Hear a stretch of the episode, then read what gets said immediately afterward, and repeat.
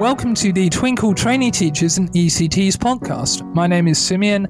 I was a teacher for eight years. I worked in primary schools in year one, two, and year three, four. I was a maths lead, an RE lead, and later on in my career, I was a student teacher mentor. And it was one of my favorite things. And that's why I'm so happy that I get to work at Twinkl in the Trainee Teachers and ECTs segment and help trainees and ECTs go into the classroom feeling confident. And hello, my name is Ashleigh. I am also a former primary school teacher. I worked predominantly in Key Stage 2 in the years 4 and 5, but I also have experience as a one to one LSA in a variety of years across primary schools. And I just love being able to help you guys, whether you're a trainee or an ECT, go into that classroom feeling confident now, today's show is all about what to expect on your training year if you're starting teacher training this September. So, there are a variety of courses and ways you can get into teaching, and we're going to do our best to give you a general overview. If at any point you want to speak to us about the specific course or route that you are taking, then please let us know on any of our social media accounts. We're on quite a few. We are on Facebook, and you can find us at Twinkl Trainee Teachers or our Twinkl ECTs and NQTs page. We also have two groups which are more community based, and you can pop a question on there and we can help you, but also the other members of the group can help you, and they are at Twinkl Trainee Teachers and the Twinkl ECT and NQT support group. We are on Instagram at Twinkl Trainee Teachers. We are on TikTok at Twinkl Trainee Teachers. We are also on Twitter at Trainee Twinkl, and this podcast will be going out on all podcast platforms such as Spotify and Apple Music.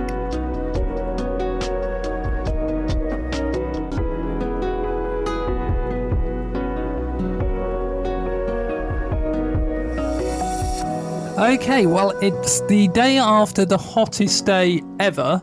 And yes. um, I think I should start by saying well done to any ECTs who are still working in the classroom this week. You've been absolute troopers and heroes to keep going with this yeah. heat wave. And I hope moment. you've had a fan. yeah. I hope you've had a fan or aircon, something. I, I hope so. Um, so there are lots of different routes into teacher training, as we said at the top of the show, and we're going to do our best in this show to give you our overview so you know what to expect. We'll try and get this show out to you in summer so you can listen to it and feel a bit more prepared if you're starting your training in September. Yeah, definitely. Um, so, to give you a bit of a, a general idea, to begin with, whatever route that you do, um, apart from the assessment only, as that is what its name is, is assessment only, you will be going into university to begin with.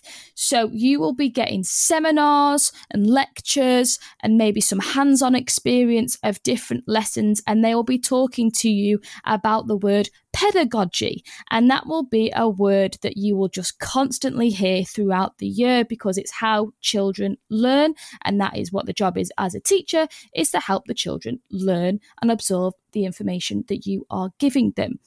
Um, so with me, I did a schools direct, which is slightly different to the PGCE route that Simeon did. Yep, that's my one. Yep. So I still had my first week was still in university, but then after my first week, I went straight into the school, but I wasn't teaching. I was just obs- observing the other, my mentor, and the class, and different things in the school. But I was mainly based in the school and then went to university once a week to have that theoretical knowledge. But a PGC was slightly different, wasn't it, Simeon? Yeah. So you would expect a good few weeks before you're going into school on a PGCE, and you'll get a form tutor, a tutor group. The first week I remember was a lot of lectures sort of prepping us on assignments and what to expect. I remember getting two fairly large course handbooks yes. with all the dates in, and I really put those on a calendar would be a top tip for me, especially assignment dates. And I wouldn't just put when they're due, I'd put when you're going to start working on them. Yeah, and I think the assignments can be one of those things. Once you see the title, they can be quite overwhelming. I remember looking at them and thinking, I don't know where to begin. I don't even know what some of these words mean. And yeah. they can be a little bit scary to begin with. But trust us, this year is jam packed, and you will know what you're writing about when it gets to the time of those assignments. So, yes, get organized, but also don't fret too much. Oh yeah, you will you will know your stuff and you'll pick it up quickly. And these courses are designed to get you through the year and to give you the best possible grounding for your education career the thing with assignments is some will just be paper assignments on a PGCE and some you will actually need to complete in school. Mm-hmm. So I would just to start with just get an idea of which ones do you actually need to do some work in school. Uh, I remember we had one where we just had to kind of follow a child around, as strange as that seems, and sort of observe what they did and write down our thoughts on it. But that was the assignment. But obviously, mm-hmm. you could only do that while you were in school. So you had to think ahead a bit. Yeah. Another thing alongside your assignments is I remember having to um, create an evidence folder. So I would have to, on my placements, I would have to get quite a few of the policies and print them off to show that I've, I've understood them. Such things like safeguarding, knowing who the safeguarding lead is, what the process is for that, having that in a folder. I also needed to print off lesson plans and my reflections and any observations and things. So that was quite a big, bulky folder that I just kept adding to every week again with that try and keep on top and organized of that because that is is basically your university mentor will look at that to see if you have gained the experience you should have on your placement. And it's very easy to fall behind with that so try and find either a day of the week or maybe after school every day of printing off the things that you've done and putting them in. But just try and get organized with it because you don't want to have to go back over weeks and weeks and weeks and trying to find the evidence for things. Try and stay on top of it. Yeah. And I remember people had several large folders for all the documents, and actually, those wheelie suitcases became a bit of a thing on my PGCE. You just see people trundling those around, and you think, oh, okay, teach training, fair enough. Yeah, for me, it was a bag for life, one of those huge ones. yeah. Uh, the other thing you might want to think about is getting acquainted with the library because um, from my experience, say there were about 200 people on my PGC. It was a fairly large uni, and there's only so many books you need for your mm. assignment. Mm. So you you want to think about, well, when am I actually going to check those out and do the reading? Because if you leave it too close to the assignment, there's going to be a run on those books, and it's going to be lots harder to get them. Yeah, no, 100% definitely get acquainted with the library. It will be your lifesaver when it comes to those theoretical assignments. Another thing for me is that I would be having a look over and becoming very familiar with the teaching standards. They are going to be the backbone of everything you do in your placements, as you will be wanting to show evidence that you are um, doing and matching every one of those teaching standards. So if you can become familiar with them and you know them like the back of your hand, that will help you um, when it comes to your planning and different things, just to show um, that you are meeting everything you need to. And if you also know which key stage you're going to be working in, having a look, at, especially if you're on the primary route, having a mm. look at the English and maths curriculum is highly advised. And if you're on the secondary route, obviously looking at the curriculum for your specialism, but I'm sure you would be doing that anyway. Yeah, but again, don't don't stress yourself out too much in the six weeks holidays. Just in preparation. You don't need to be reading through the curriculum and knowing every single point of it. You will learn as you go, um, but just having a bit of an idea of, of what you're going to be coming across or different things, or especially if you do have a look and you know that you really don't know something on there, you really have no idea what it is, trying to refresh yourself a little bit. But again, you're going to be given all of this information you're going to be given all this support so don't worry yourself if you are starting in september um, and feel like you need to revise. Yeah. you don't. And they they do start you easy and ramp it up quite nicely. Um, Ashleigh, you bring up a really good point here because there's a difference between feeling prepared and stressing yourself out. So there's a difference between thinking, okay, I'm going to take a look at the curriculum just so I have an idea what's there to, okay, I have to memorize the curriculum, yeah. otherwise I'm going to fail my course, which isn't true at all. There's a difference between thinking, okay, I'm just going to go to the library and check out a book so I know where it is, I know how that works, to thinking, okay, I'm not going to get the books I need, you know, uh, I need to get them now. Yeah. Um, so I, I just, do do little things to prepare yourself, put you ahead of the game. You know, getting your dates on the calendar, seeing the library, having a look at the curriculum. That will really help you, but you don't need to stress. That's the last thing you need. Yeah. No, I mean, for, for me personally, it, it, it helped me to do little bits. And I remember looking at grammar that was just one thing that I hadn't been taught, I hadn't really thought about since I was in primary school myself. And there was all these things like adjectives and adverbs and all these different things that I wasn't really sure what they were. So I just spent a little bit of time over the six weeks getting to grips with those. But I wasn't memorizing, I wasn't writing out my own example sentences or anything like that. I was just thinking that is a weakness of mine that I can slightly work on, but I'm not going to worry myself too much. And that's what I would advise you guys do. That's a really nice approach. Another thing I would say that I found beneficial on the PGC route is because there were a lot of other students going through the same thing. That was a really nice place to make friends. Mm. And then later, when we were all lesson planning, we could help each other. And when we were job hunting, we could help each other. So don't feel guilty for socializing and spending some time making friends because those relationships will really come in and help you professionally later.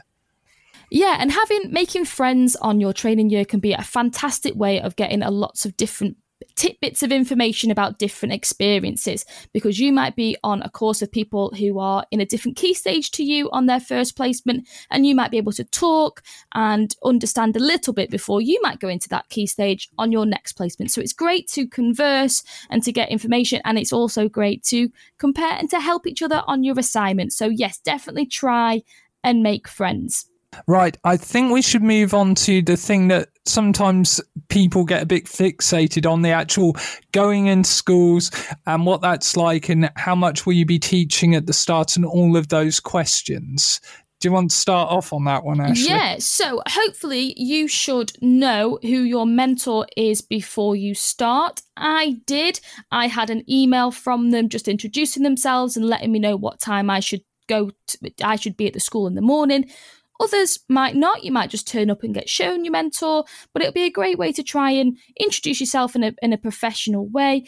And most probably to begin with, you are just going to be observing the class. So you are going to be there to support the teacher. You might work with a small group. You might be handing out the worksheets. You might be doing all of those things, but just trying to get familiar with the school, with the children, getting to know them and their abilities and where you're going to be pitching your lessons. When it comes to the actual teaching, though, again, it starts off slow. So don't worry that you're going to be thrown in and you are just going to be teaching lesson after lesson after lesson. It doesn't begin like that. It will build up, but slowly and comfortably for you. Yeah, quite often mentors will ask you, you know, what are you comfortable with? And they won't push you too far outside your comfort zone.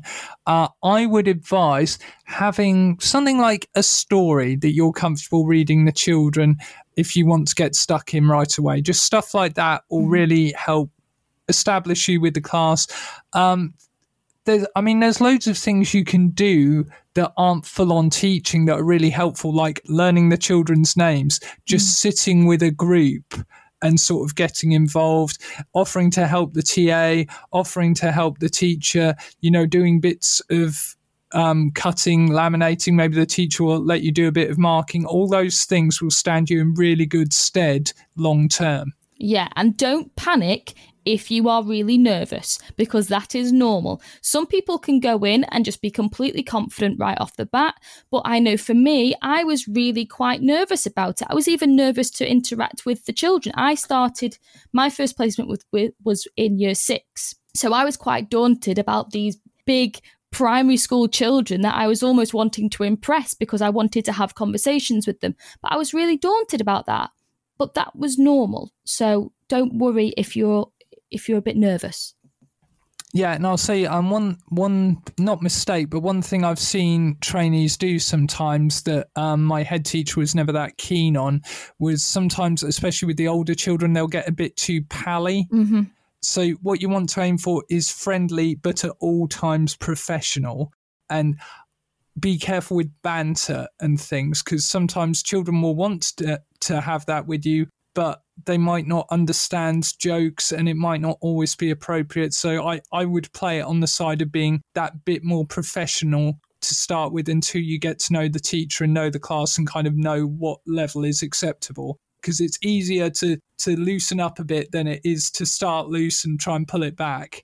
No, definitely, hundred percent. And and you, what Simeon was saying before about what you might be getting involved in, you might then start to think about um, being in charge of the starter or being in charge of the plenary at the end. You might want to do one activity and one thing, but that is something that you and your mentor will discuss. And like Simeon said, you'll be asked if you are comfortable to do that. But I would say you want to be trying to push yourself slightly because it's very easy to say, oh, no, I'm not quite sure. I don't really want to do that. But the way that we learn is through doing. And I think trying to get yourself out of your comfort zone a little bit and trying to push yourself and and to do different things in the classic would be great.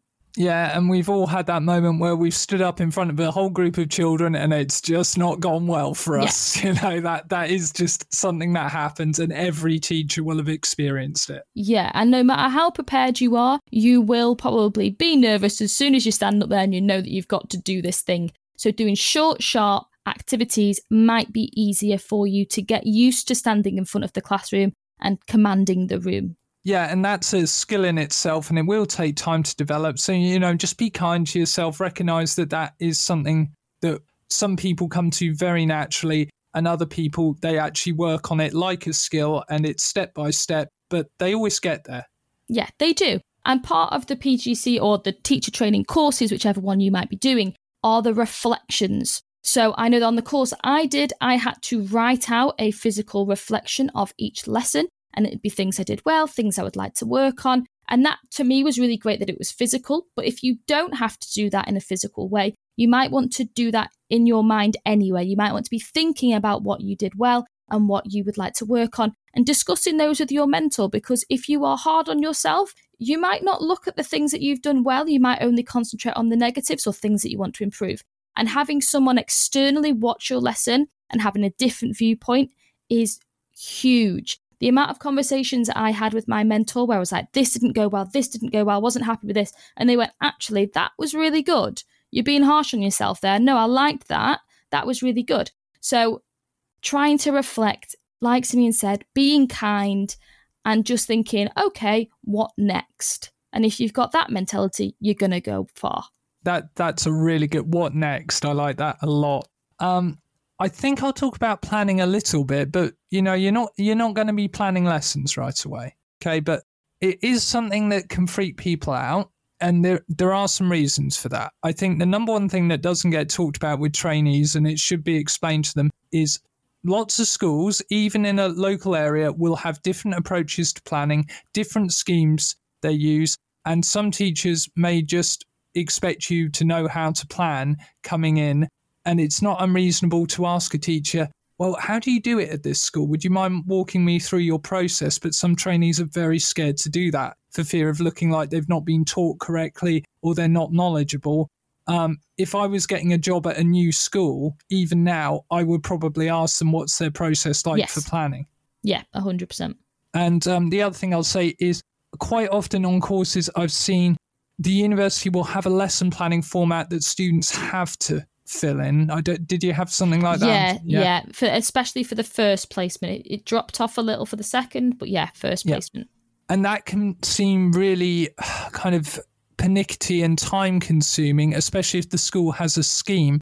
But the reason they want you to do that is so it's basically like you're explaining your thinking down mm-hmm. on paper. So when someone watches your lesson and things aren't quite as they should be or something needs adjusting, they can see the thought process that went into this. And by putting your thought process down on paper over and over again, you are going to refine it and it's going to make you better to a point where you don't need it anymore. It's it's almost like I don't want to be kind of it, I, I the word that came into my mind was training wheels. I don't mm-hmm. want to Yeah. like sell, sell short what it is because it's a high level skill, but it is like a good way of practicing your thinking.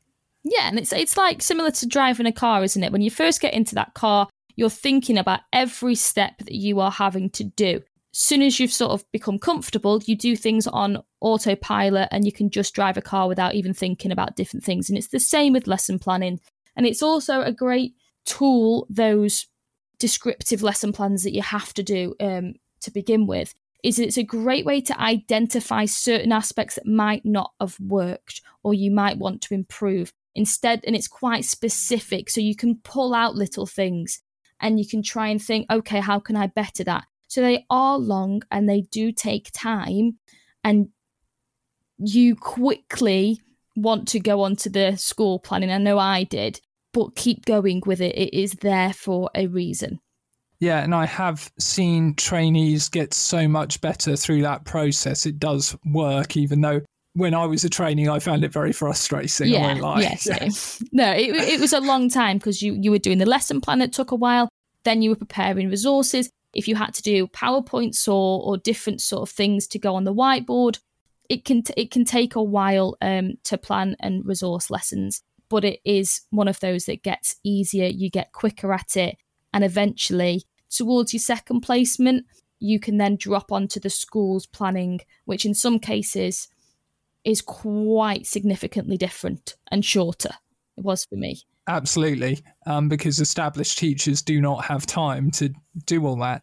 Um, I think we should talk a little bit just about kind of key people you want to know and develop good relationships with. So, obviously, you'll probably have a university mentor Yep. or a, a form leader as well as a in school mentor, and that could be on several placements. So, on a PGC, you might have two placements, so you get two different mentors and we we even had a C placement which was only three days, and we we sorted those out ourselves. Yes, I had a couple of the I had a C and a D.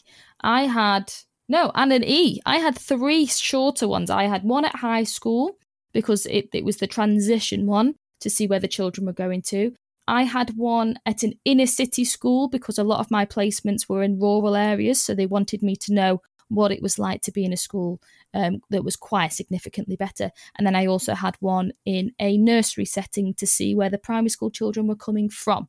So, but they were all short, less than a week or a week at max.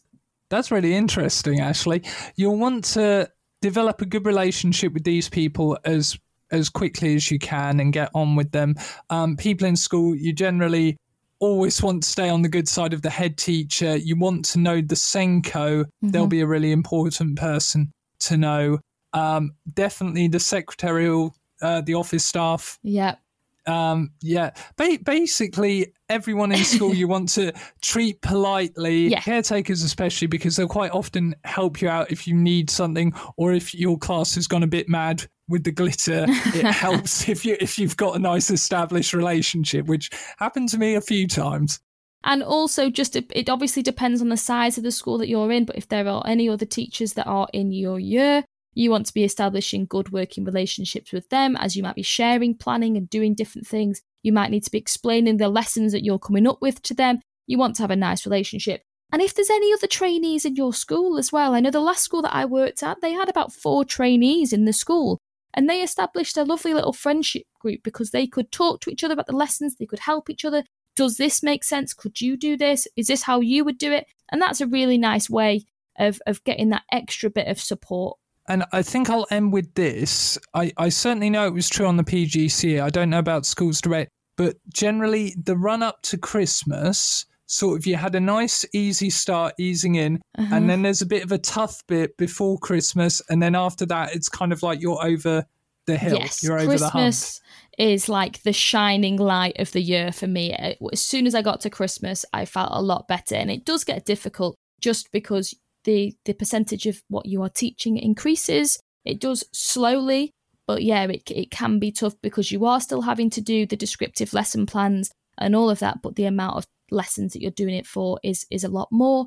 I think it's like you said, after a certain point, you just start doing things on autopilot and it all becomes easier. But in that that first run up, you've got a lot of new things to learn Yeah. in quite a short space of time. Yeah, you've got that. And also, it's just for every teacher. Every teacher says the first term is one of the hardest because it's dark in the mornings, it's dark at night. You're not really having that much time to do things for yourself. You might be quite focused in on the placement.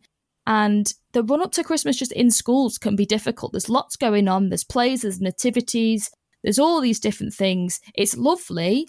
And that week before Christmas is fantastic. Yeah, it can be, and I think it's it's important to go in with that in mind and be realistic. We're not trying to freak anyone out. At the same point, I think it's important to you know just think, well, I'm on a journey here. Mhm. I'm not going to go in in the first month and be the completed article. I mean, after eight years, I I didn't feel like a completed teacher. I still felt there was stuff I needed to work on and learn. Um, but you can go in thinking, okay, I'm going to get better quickly. By Christmas, I'm going to have learned a lot and be able to do a lot I couldn't do before, which is really nice. you will learn so much. I remember being on my Christmas holidays and looking back to the start of the year, I couldn't believe how much I now knew. I knew how to teach a lesson, I knew how to plan a lesson, I knew all of these key words that I'd never heard of before, which I could then confidently explain about what they are. So if you're at that point now where you're looking forward to doing your teacher training in September and you're thinking that you're never gonna like how are you ever gonna take on all of this information? It it does. You you do. It's quite incredible. It is, and it really can be a transformational year. It was one of the best years of my life, actually, even though it was, you know, it was hard work, but I really enjoyed it. Um, okay, that's great. I think what we'll do then is we'll give you our socials one more time. And if you do have any questions or concerns or anything you wanted us to talk about that we didn't quite get to, just let us know on social media and we'll reach out to you and try and help. Yeah, definitely. Um, so to, I'll start off with Facebook again. So we have two pages on there, which are the Twinkl Training Teachers page and the Twinkl ECT and NQT page. We have two community groups, which again is just a great way to share ideas or ask questions and get support from lots of people on there. And they are the Twinkl Trainee Teachers group or the Twinkl ECT and NQT support group. We're on Instagram at Twinkl Trainee Teachers. We're on TikTok where we make lots of silly videos about teaching at Twinkl Trainee Teachers, and we are on Twitter as well at the Trainee Twinkl, which is a great way. Um, if you're not on Twitter already, please get on there because it's a great way to um, converse and find different teachers and get lots of support. And this podcast is going to go out on all of the platforms such as Spotify and Apple Music. Fantastic. Thank you, Ashleigh. Um, and have a great summer, everyone. Yeah. See you later. Bye. Bye.